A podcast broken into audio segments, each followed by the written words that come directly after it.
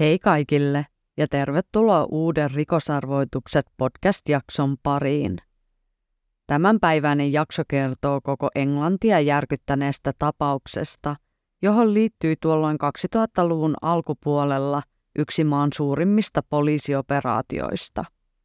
Tapaus on ollut vuosien saatossa useasti esillä mediassa, ja sen vuoksi mä yllätyin, ettei tämä ollut mulle entuudestaan tuttu. Tästä syystä päädyin tutustumaan tapaukseen ja sen yksityiskohtiin tarkemmin, ja lopulta siitä sitten muodostui tämä jakso. Pidemmittä puheitta lähdetään tapauksen pariin. Holly Mary Wells syntyi 4. lokakuuta vuonna 1991 Souhamissa Englannissa. Hollin perheeseen kuului vanhempien Nikolan ja Kevinin lisäksi isoveli – Neljävuotiaana Holly tapasi Jessica Amy Chapmanin ja tytöstä tuli nopeasti parhaat ystävykset. Jessica vietti syntymäpäiviään ensimmäinen syyskuuta ja hän oli vain kuukauden Hollia vanhempi. Jessica oli vanhempiensa Sharonin ja Leslien kolmesta tyttärestä nuorin. Holin ja Jessican perheet asuivat samalla asuinalueella noin 10 minuutin kävelymatkan päässä toisistaan. Tämän ansiosta tytöt pystyivät usein viettämään aikaa toistensa seurassa. Koulutaipaleen alkaessa tytöt iloitsivat pääsystä samalle luokalle. Holly oli tytöistä rauhallisempi ja hiljaisempi, kun taas Jessica oli ulospäin suuntautunut ja sosiaalinen. Vanhempien mukaan tyttöjen luonteet täydensivät toisiaan ja siksi kaksikko tuli niin hyvin toimeen. Holly ja Jessica olivat erittäin pidettyjä ystäväpiirissään ja tyttöjä yhdisti rakkausurheiluun. Sunnuntaina 4. elokuuta vuonna 2002 kymmenenvuotias Jessica oli palannut kahden viikon lomamatkalta perheensä kanssa. Hän odotti malttamattomana, että pääsisi näkemään Hollin pitkän erossaolon jälkeen. Jessica soitti aamusta Hollille ja kysyi, voisiko hän tulla kertomaan lomastaan ja viettämään lämmintä kesäpäivää yhdessä. Holly odotti kovasti Jessican näkemistä ja toivotti ystävänsä tervetulleeksi. Hieman ennen puolta päivää Jessica lähti kotoaan Brook Streetiltä kohti Hollin kotia. Tyttöjen yhteinen ystävä Natalie oli ollut yökylässä Hollin luona, ja kolmikko vietti aikaa keskenään, kunnes Natalin oli aika palata kotiin. Tämän jälkeen Jessica ojensi lomamatkaltaan tuliaiseksi ostetun kaulakorun Holille. Tytöt olivat innoissaan jälleen näkemisestä, ja tämän vuoksi Jessica pyysi vanhemmiltaan lisäaikaa ennen kuin hänen tulisi palata kotiin. Luvan saatuaan Jessica jäi Wellsien luokse lounaalle, jonka jälkeen tytöt viettivät aikaa Hollin huoneessa. Tuona sunnuntaina Wellsit olivat kutsuneet perheystäviään grillaamaan luokseen, ja kolmen aikoihin vieraat saapuivat. Holly pyysi, että Jessica jäisi vielä illalliselle heidän luokseen. Jessica pyysi jälleen vanhemmiltaan lisäaikaa, ja Leslie ja Sharon suostuivat tyttärensä pyyntöön. Odottaessaan illallista, tytöt päättivät pukea päällensä Manchester Unitedin punaiset pelipaidat – joissa oli takana David Beckhamin nimi. Paidat olivat Holin ja hänen veljensä Oliverin, mutta Jessica sai lainata Oliverin pelipaitaa. Tytöt olivat silmin nähden onnessaan samanlaisista paidoista ja pyysivät Holin äitiä Nikolaa ottamaan kuvan heistä pelipaidat päällä. Noin puoli kuudelta illalla Wellsit ja heidän ystävänsä sekä Jessica nauttivat yhdessä grilliruuasta. Tämän jälkeen tytöt palasivat Holin huoneeseen vanhempien jatkaessa seurustelua ystävien kanssa. Noin kahdeksalta illalla Nikola huhuili Holia ja pyysi tyttöjä tulemaan alakertaan sanomaan heipat ystäville, jotka olivat lähdössä kotiin. Kun tyttöjä ei kuulunut, Nikola suuntasi Holin huoneeseen ja huomasi, etteivät tytöt olleet siellä. Hän ei huolestunut, sillä tytöt olivat erittäin tunnollisia ja Holly saapuisi varmasti viimeistään puoli yhdeksältä kotiin, joka oli tytön kotiin aika. Vanhemmat päättivät kuitenkin etsiä tyttöjä lähialueilta, mutta tyttöjä ei näkynyt missään. Varttia vaille yhdeksän illalla Nikola ja Kevin olivat todella huolestuneita tytöistä, ja he päättivät soittaa Jessican vanhemmille kysyäkseen, olivatko tytöt päätyneet sinne. Leslie ja Sharon kertoivat myös olevansa huolissaan, sillä Jessica ei ollut saapunut kotiin. Jessican vanhemmat yrittivät soittaa tyttärensä puhelimeen, mutta huomasivat, että puhelin oli suljettu. Kun tyttöjä ei ollut vielä löytynyt tunninkaan päästä, perheet ilmoittivat Hollin ja Jessican kadonneiksi. Kymmenen aikaan illalla poliisi aloitti intensiiviset etsinnät tyttöjen löytämiseksi. Vanhemmat toivoivat, että tytöt olisivat eksyneet ja heidät löydettäisiin pian kunnossa. Soham oli kuitenkin pieni, noin 12 000 asukkaan kaupunki, ja tytöt tunsivat naapuruston ja sen alueen hyvin. Poliisi piti tämän myötä epätodennäköisenä, että tytöt olisivat eksyneet.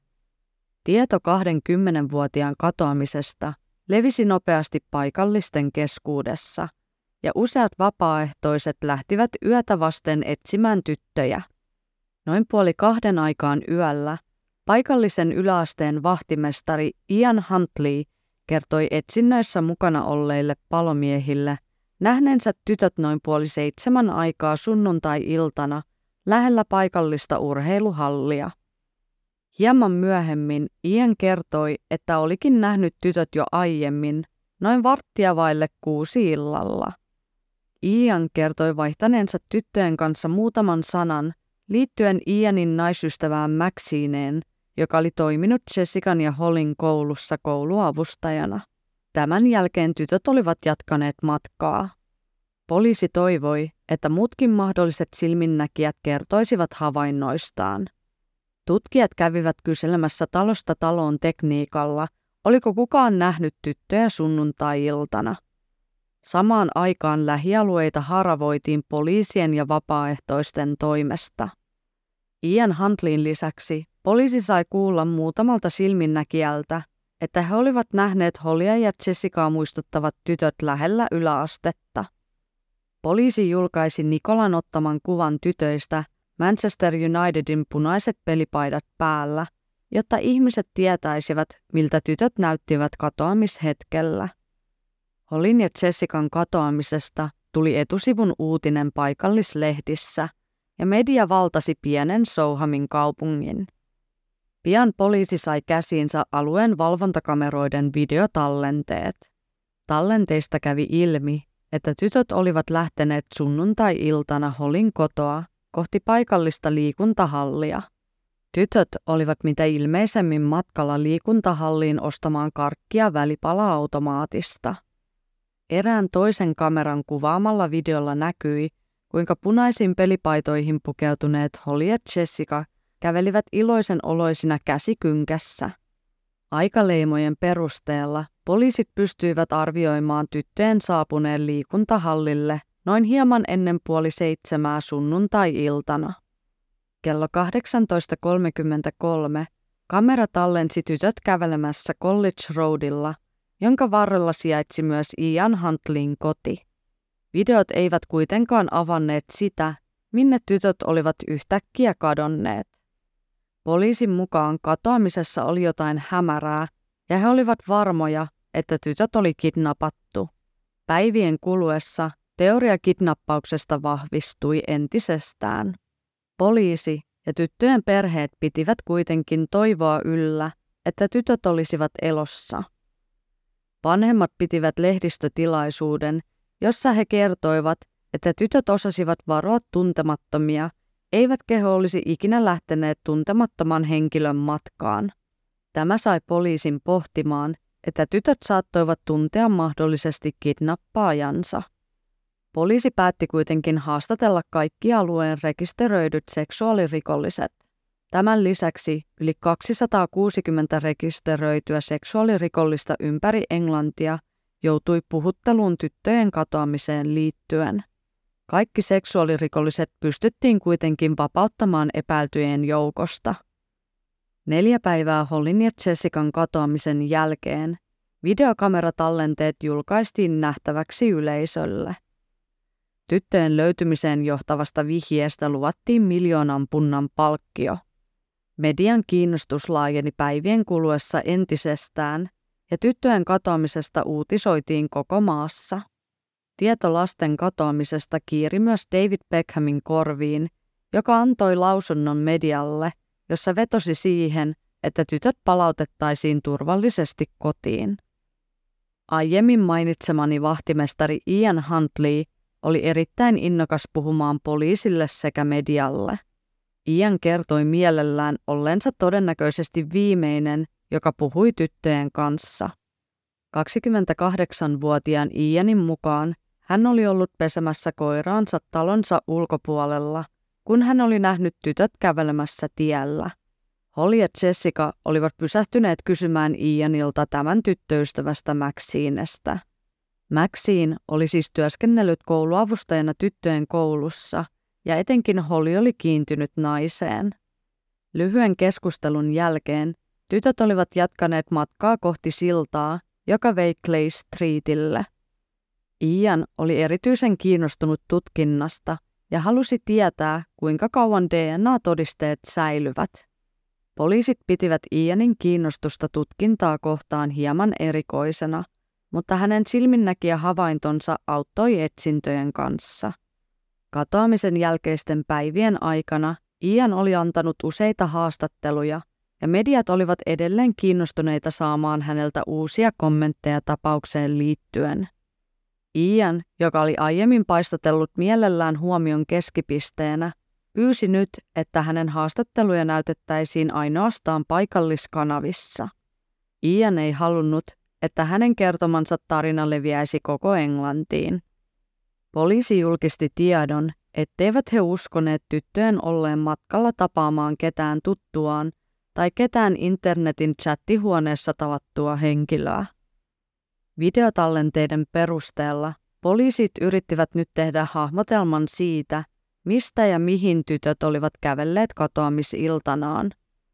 Tilanne yritettiin rekonstruoida ja kaksi Hollin sekä Jessican ikäistä tyttöä kulkivat oletetun matkan Hollin kodilta liikuntahallille.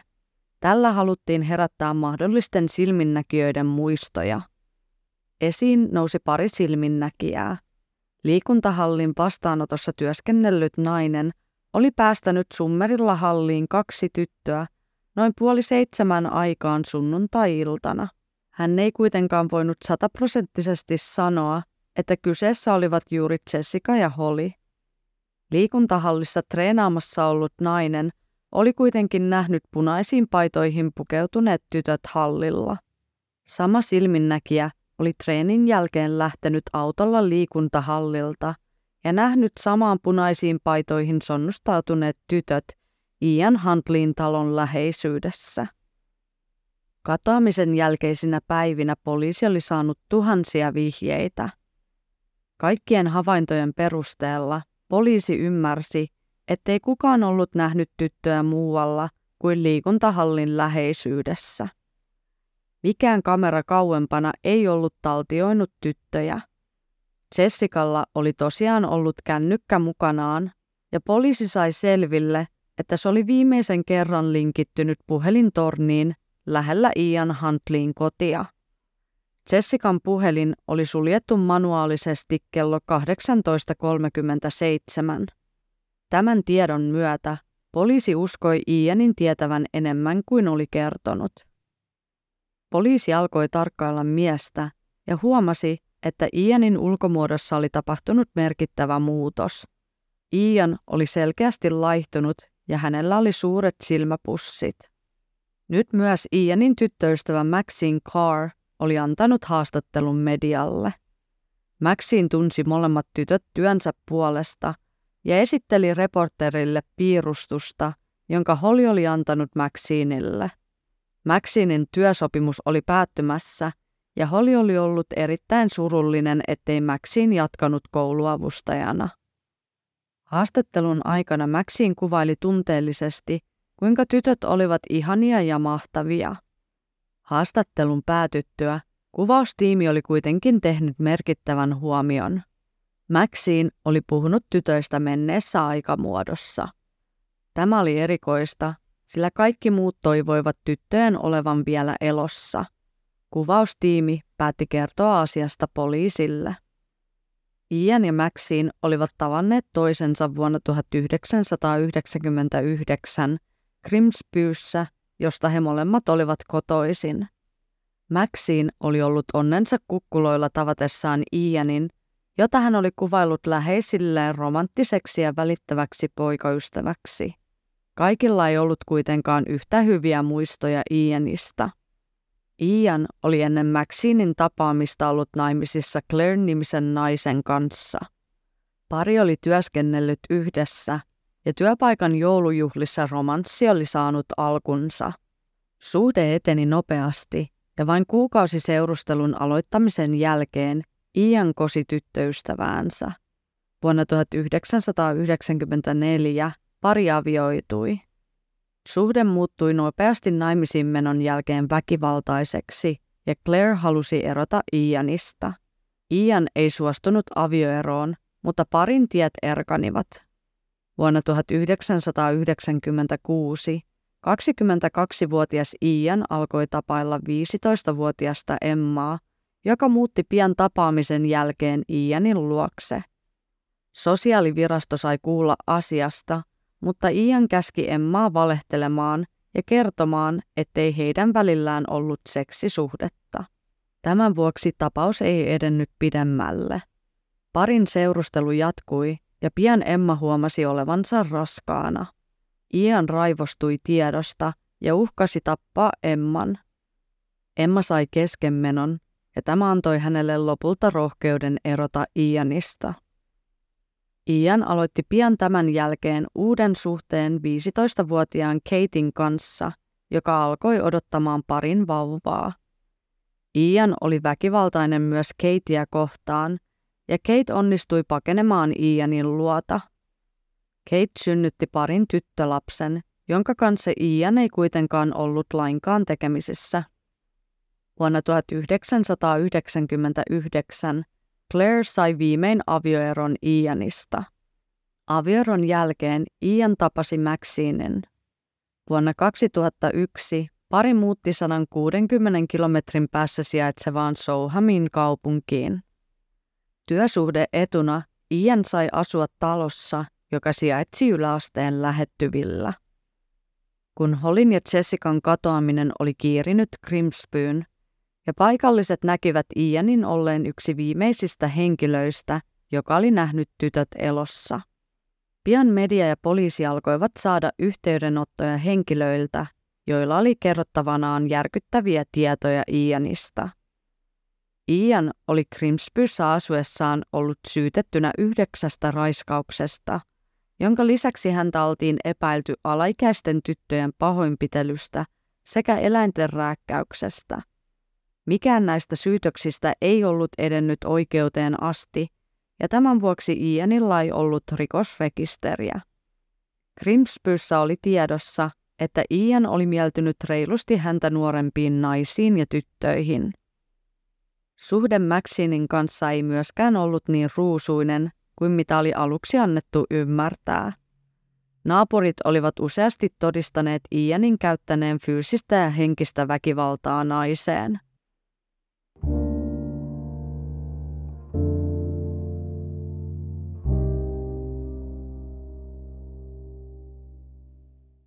16. elokuuta poliisi haki Ianin ja Maxinin kuultavaksi poliisiasemalle. Maxine kertoi, että hän oli ollut Ianin kanssa kotona sunnuntai-iltana 4. elokuuta.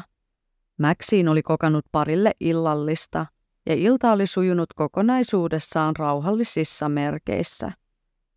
Ian sai alipin tyttöystävältään ja poliisi koki olevansa jälleen lähtöpisteessä. Alipi mureni kuitenkin nopeasti. Maxinin ja Ianin puhelutiedoista kävi selväksi, että Maxine oli ollut 4. elokuuta vierailemassa Grimspyyssä. Tämä tarkoitti, että Maxine oli valehdellut poliisille ja hälyttävää oli, että miksi hän oli tehnyt sen. Vaikka Maxine oli valehdellut Alipista, todisteet eivät riittäneet vielä pidätykseen. Tapauksen päätutkija joutui nyt katsomaan tutkintaa uusin silmin. Hän totesi, että yläaste, jossa Ian työskenteli, tulisi tutkia uudestaan.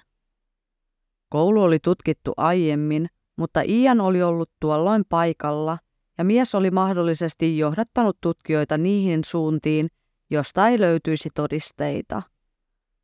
Tämä oli oikea päätös, sillä tutkijat löysivät roskapöntön, jonka sisällä oli musta jätesäkki. Jätessäkin alta paljastui osaksi poltetut punaiset Manchester Unitedin pelipaidat. Löytö oli suuri järkytys, sillä pienikin toivonkipinä tyttöjen elossa löytymisestä alkoi hiipua. Lauantai-aamuna 17. elokuuta, eli melkein kaksi viikkoa tyttöjen katoamisen jälkeen, poliisit pidättivät Ian Huntleyin epäiltynä Holin ja Jessican kaappauksesta ja murhasta. Maxine Carr pidätettiin myös murhasta ja avunannosta epäiltynä. Ianin ja Maxinein kotiin tehtiin kotietsintä, jonka aikana ei kuitenkaan löydetty mitään, joka olisi viitannut siihen, että tytöt olivat olleet talossa. Kotietsinnän yhteydessä Ianin auto tutkittiin. Tutkijat huomasivat, että autossa näytti olevan upouudet renkaat, jonka lisäksi takapaksin matto oli uusittu. Tutkijat onnistuivat jäljittämään autokorjaamon, joka kertoi, että Ian oli tuonut autonsa huollettavaksi maanantaina 5. elokuuta, eli päivätyttöjen katoamisen jälkeen. Autokorjaamon mukaan Ianin auton renkaat olivat olleet hyvässä kunnossa, mutta Ian oli silti vaatinut niiden uusimista. Ian oli lisäksi tarjonnut maksavansa 10 puntaa, jos autokorjaamo kirjaisi logiinsa eri rekisterinumeron hänen autonsa rekisterinumeron sijasta. Vaikka Ian oli siivonnut autonsa, löytyi sen ulkoisista osista jälkiä pölystä, joka oli lähtöisin tiilästä sekä betonista. Pidätyksen jälkeen Maxine muutti tarinaansa. Hän myönsi valehdellensa olin paikastaan suojellakseen Iania, sillä pelkäsi, että miehen menneisyys voisi tehdä hänestä epäillyn. Maxine oli siis tietoinen Grimspyyssä tapahtuneista syytöksistä Iania kohtaan. Maxine myönsi nyt olleensa tyttöjen katoamispäivänä Grimspyyssä, josta hän palasi Souhamiin vasta tiistaina 6. elokuuta. Ian, joka oli ollut aiemmin puhelias, oli nyt melkein mykkä poliisin kuulustelussa. Ian ei halunnut olla kuulusteltavana, ja poliisien esittäessä kysymyksiä hän väitti, ettei ymmärtänyt niitä. Lopulta poliisilla ei ollut muuta vaihtoehtoa kuin keskeyttää kuulustelu ja viedä Ian mielenterveyden tutkintaan.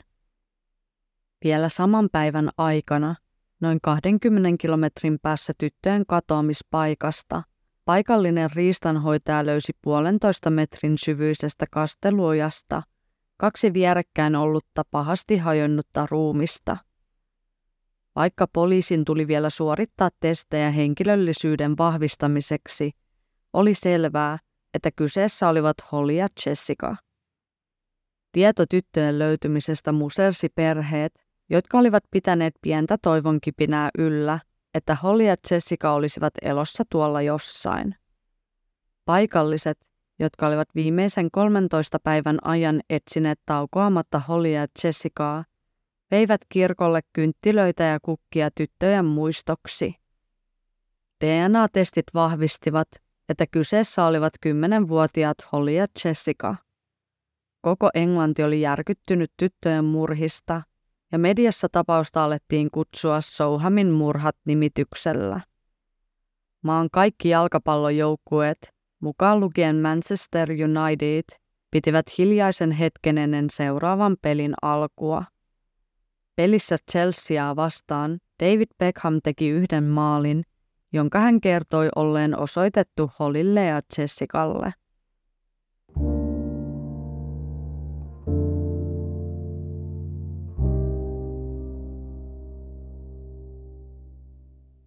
Poliisit jatkoivat armottomasti todisteiden keräämistä, jotta tyttöjen murhaaja saataisiin vastuuseen. Tyttöjen ruumiit olivat tosiaan jo pahasti hajonneet, jonka lisäksi ruumiita oli yritetty polttaa. Tämän vuoksi tarkkaa kuolinsyytä ja kuolinaikaa ei pystytty määrittämään. Kuolinsyytutkijan mukaan oli todennäköistä, että tytöt olivat kuolleet kuristamisen tai tukahduttamisen seurauksena. Ruumiiden kunnon takia ei pystytty selvittämään, oliko tyttöjä käytetty seksuaalisesti hyväksi. Kummankaan tytön kehosta ei onnistuttu löytämään DNA-todisteita. Katoamishetkellä tyttöjen päällä olleista pelipaidoista onnistuttiin löytämään kuituja, jotka vastasivat Ian Huntleyin omistamaa takkia sekä kenkiä. Ianin DNAta onnistuttiin löytämään mustasta jätesäkistä, joka oli löytynyt pelipaitojen päältä. Ianin autosta löytynyt tiili ja betonipöly oli samaa, jota oli löytynyt tieltä, jonka läheisyydestä Hollin ja Jessican ruumiit löytyivät. Poliisilla oli nyt riittävät todisteet Ianin syyllisyydestä ja miestä vastaan nostettiin syytteet kahdesta murhasta. Maxine sai syytteet oikeuden estämisestä ja kaksi syytettä avunannosta. Ianin ja Maxinin odottaessa oikeudenkäyntiä Holin ja Jessican läheiset sekä 2000 ihmistä kerääntyivät tyttöjen muistotilaisuuteen, joka pidettiin Elin katedraalissa. Perheet järjestivät Holille ja Jessicalle omat erilliset hautajaiset, joihin osallistuivat ainoastaan lähimmät perheen jäsenet. Parhaat ystävykset Holly ja Jessica haudattiin toistensa viereen. Seuraavat kuukaudet kuluivat odottaen, että Ianin mielenterveys kestäisi oikeudenkäynnin alkamisen. Ian oli suljetulla osastolla mielisairaalassa ja Maxine piti yhteyttä mieheen aina joulukuuhun 2002 asti. Maxine vannoi rakkauttaan, mutta jostain syystä joulukuun jälkeen Maxine katkaisi välit Ianiin. Asiantuntijat tulivat tulokseen, että Ian oli kykeneväinen astumaan oikeuden eteen ja hänet siirrettiin vankilaan odottamaan oikeudenkäynnin alkua. Oikeudenkäynti alkoi marraskuussa 2003. Ian kielsi syyllistyneensä häntä vastaan nostettuihin murhasyytteisiin. Oikeudessa Ian todisti omasta puolestaan ja kaikkien yllätykseksi hän kertoi aiheuttaneensa Jessican ja Holin kuolemat vahingossa. Ianin mukaan tytöt olivat tulleet hänen talolle hakemaan apua, sillä Holin nenä oli alkanut vuotamaan verta – Ian oli tämän jälkeen pyytänyt tytöt sisälle ja ohjannut heidät kylpyhuoneeseen. Kylpyammeessa oli ollut pettä, sillä Ian oli oman kertomuksensa mukaan ollut pesemässä koiraansa. Jostain syystä Ian oli horjahtanut kylpyhuoneessa niin, että oli osunut Holiin, joka oli törmäyksen voimasta kaatunut kylpyammeeseen ja hukkunut. Ianin mukaan Jessica oli alkanut itkeä äänekkäästi ja tämän vuoksi Ian oli joutunut hiljentämään Jessican asettamalla käden hänen suunsa eteen niin, että Jessica ei ollut saanut henkeä ja menehtyi tämän seurauksena. Ian kertoi olleensa shokissa tapahtumien jälkeen, jonka vuoksi hän menetti osan muististaan, eikä voinut tämän vuoksi aiemmin kertoa koko totuutta. Poliisin ja syyttäjän teoria tapahtumista on se, että tytöt olivat lähteneet Wellsien talolta ostamaan karkkia kertomatta siitä Holin vanhemmille. Matkalla karkkiostoksilta kotiin Holly ja Jessica olivat törmänneet Ianiin, joka oli houkutellut tytöt taloon kertomalla, että Maxine oli sisällä ja tytöt voisivat jutella heidän suosikkikouluavustajan kanssa. Ian oli hieman aiemmin riidellyt Maxinin kanssa puhelimessa – ja syyttäjän mukaan Ian saattoi olla vielä puhelun tiimoilta raivon vallassa käydessään tyttöjen kimppuun. Ian toivoi paljastuksen myötä, että syytteet muutettaisiin murhan sijasta kuoleman tuottamukseksi. Syyttäjän mielestä Ianin tarina oli naurettava ja uskoi miehen yrittävän muuttaa narratiivia tapahtumista hänen omaksi edukseen. Ianin kertomus ei mennyt kuitenkaan läpi oikeudessa. Todisteet osoittivat selkeästi, että kyseessä oli ennalta suunniteltu murha. Joulukuussa 2003 Ian tuomittiin Holin ja Jessican murhista kahteen elinkautiseen, joista hänen on istuttava vähintään 40 vuotta. Aikaisintaan Ian voi päästä vapaaksi vuonna 2042, jolloin hän olisi 68-vuotias. On kuitenkin mahdollista, ettei Ian tule koskaan vapautumaan. Maxine kielsi syyllisyytensä omassa oikeudenkäynnissään. Myös hänkin todisti omasta puolestaan ja kertoi luuleensa Ianin pettävän häntä. Maxine oli huomannut palattuaan tiistaina 6. elokuuta, että heidän petivaatteet oli pesty. Talossa oli ollut muuten hieman sekalaista, ja Maxine oli siivonnut, sillä hän ei kestänyt epäsiistiä kotia. Maxine kertoi valehdelleensa poliiseille ainoastaan olinpaikastaan 4. elokuuta, sillä uskoi, että Iania syytettäisiin väärin perustein hänen taustansa vuoksi. Koko Englannin kansa oli raivoissaan Ianille ja Maxinelle. Etenkin Maxinin osuus jakoi mielipiteitä. Osa ihmisistä piti häntä Ianin manipuloinnin ja väkivallan uhrina, mutta osan mielestä Maxine oli yhtä lailla syyllinen tyttöjen kohtaloon kuin Ian. Oikeus katsoi, ettei Maxine ollut syyllistynyt rikoksen tekijän avustamiseen. Hänet tuomittiin kolmen ja puolen vuoden vankeuteen oikeuden vääristämisestä. Mä en tiedä, mikä oikea termi tälle on, mutta ilmeisesti tämä liittyi siihen väärän alipin antamiseen. Tuomioiden jälkeen kansa vaati vastauksia siitä, miten Ian oli saanut työn yläasteen vahtimestarina. Asiaa tutkittiin ja selvisi, että Ian oli valehdellut räikeästi työhakemuksessaan. Hän oli muun muassa valehdellut sukunimestään. Koulu ei ollut koskaan tarkistanut Ianin antamia tietoja. Myös Maxine oli vääristänyt tietojaan omassa työhakemuksessaan kouluavustajaksi. Tämä sai kansan vaatimaan, että käytäntöjä muutettaisiin, jottei sama voisi tapahtua enää koskaan. Holin ja Jessican kuoleman jälkeen poliisilaitokset ympäri Englantia ovat kehittäneet järjestelmän, jolla he voivat jakaa tietoja keskenään parantaakseen kommunikaatiota kaupunkien ja poliisilaitosten välillä. Maxine joutui lopulta istumaan vankilassa vain puolet tuomiostaan. Vapautumisen jälkeen Maxinelle myönnettiin uusi identiteetti tapauksen arkaluontoisuuden vuoksi.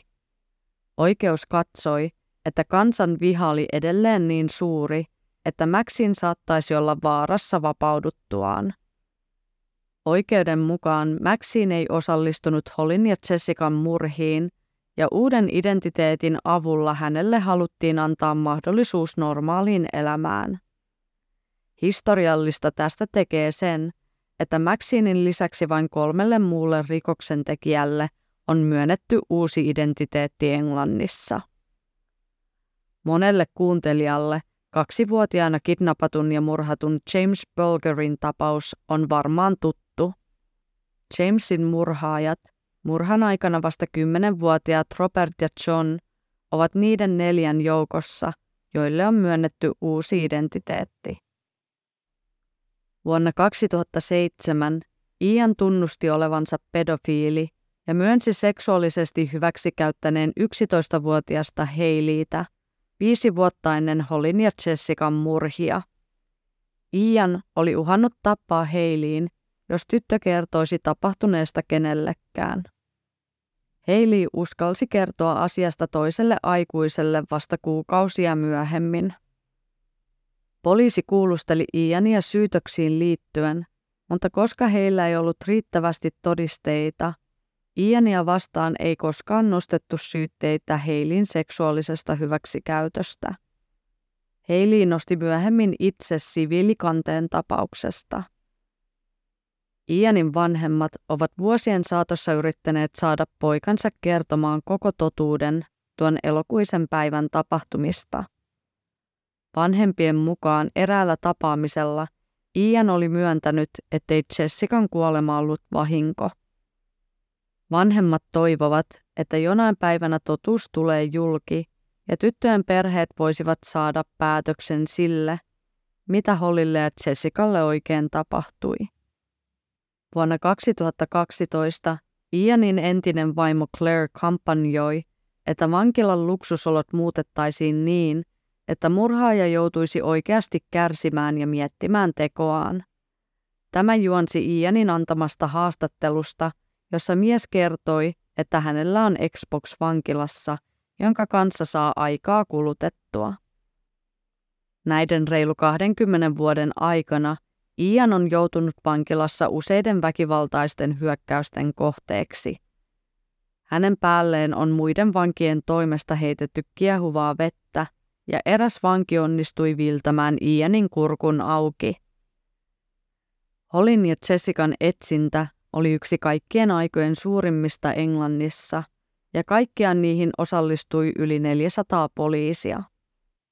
Tuon vajaan kahden viikon aikana, kun tyttöjä etsittiin, poliisi vastaanotti vihjepuhelimeen yli 14 000 puhelua. Viime vuonna murhista tuli kuluneeksi 20 vuotta. Souhamin murhat ovat yksi Englannin tunnetuimmista tapauksista. Hollin vanhemmat ovat vuosien aikana puhuneet useasti menetyksestään. Hollin isä Kevin julkaisi vuonna 2005 kirjan Goodbye Dearest Holly, joka syventyy tyttöjen katoamisen jälkeisiin viikkoihin ja kertoo vanhempien kokemasta tuskasta tuona aikana. Kevin on myös yksi Grief Encounter hyvän tekeväisyysjärjestön perustajajäsenistä. Järjestö on kertonut omilla sivuillaan tarjoavansa sureville lapsille ja nuorille turvallisen tilan surra – ja puhua tunteistaan vanhemman tai sisaruksen kuoleman jälkeen. Welsit asuvat edelleen Souhamissa, samassa talossa, jossa perhe asui Hollin vielä eläessä. Lähteiden mukaan Hollin ja Jessican vanhemmat ovat pysyneet läheisinä toistensa kanssa. Päätän tähän Holly Wellsin ja Jessica Chapmanin tapauksen. Oliko tapaus teille entuudestaan tuttu? Instagramista rikosarvoitukset tililtä löytyy tapaukseen liittyviä kuvia. Kiitos teille kuuntelijoille ja palataan ensi kerralla uuden rikosarvoituksen parissa.